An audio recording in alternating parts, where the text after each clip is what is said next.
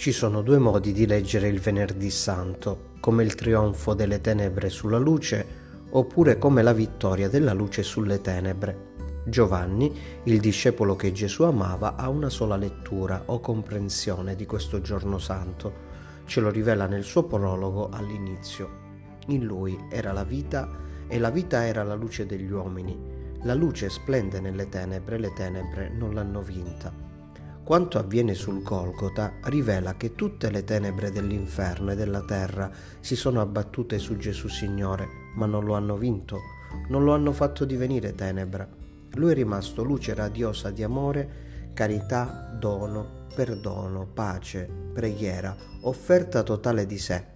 Le tenebre non hanno prevalso su Gesù, neanche per un solo istante, dalla croce Gesù ci insegna come si ama, ci si dona, ci si offre, ci si spoglia, ci si immola, ci si priva della nostra stessa vita perché diventi vita degli altri.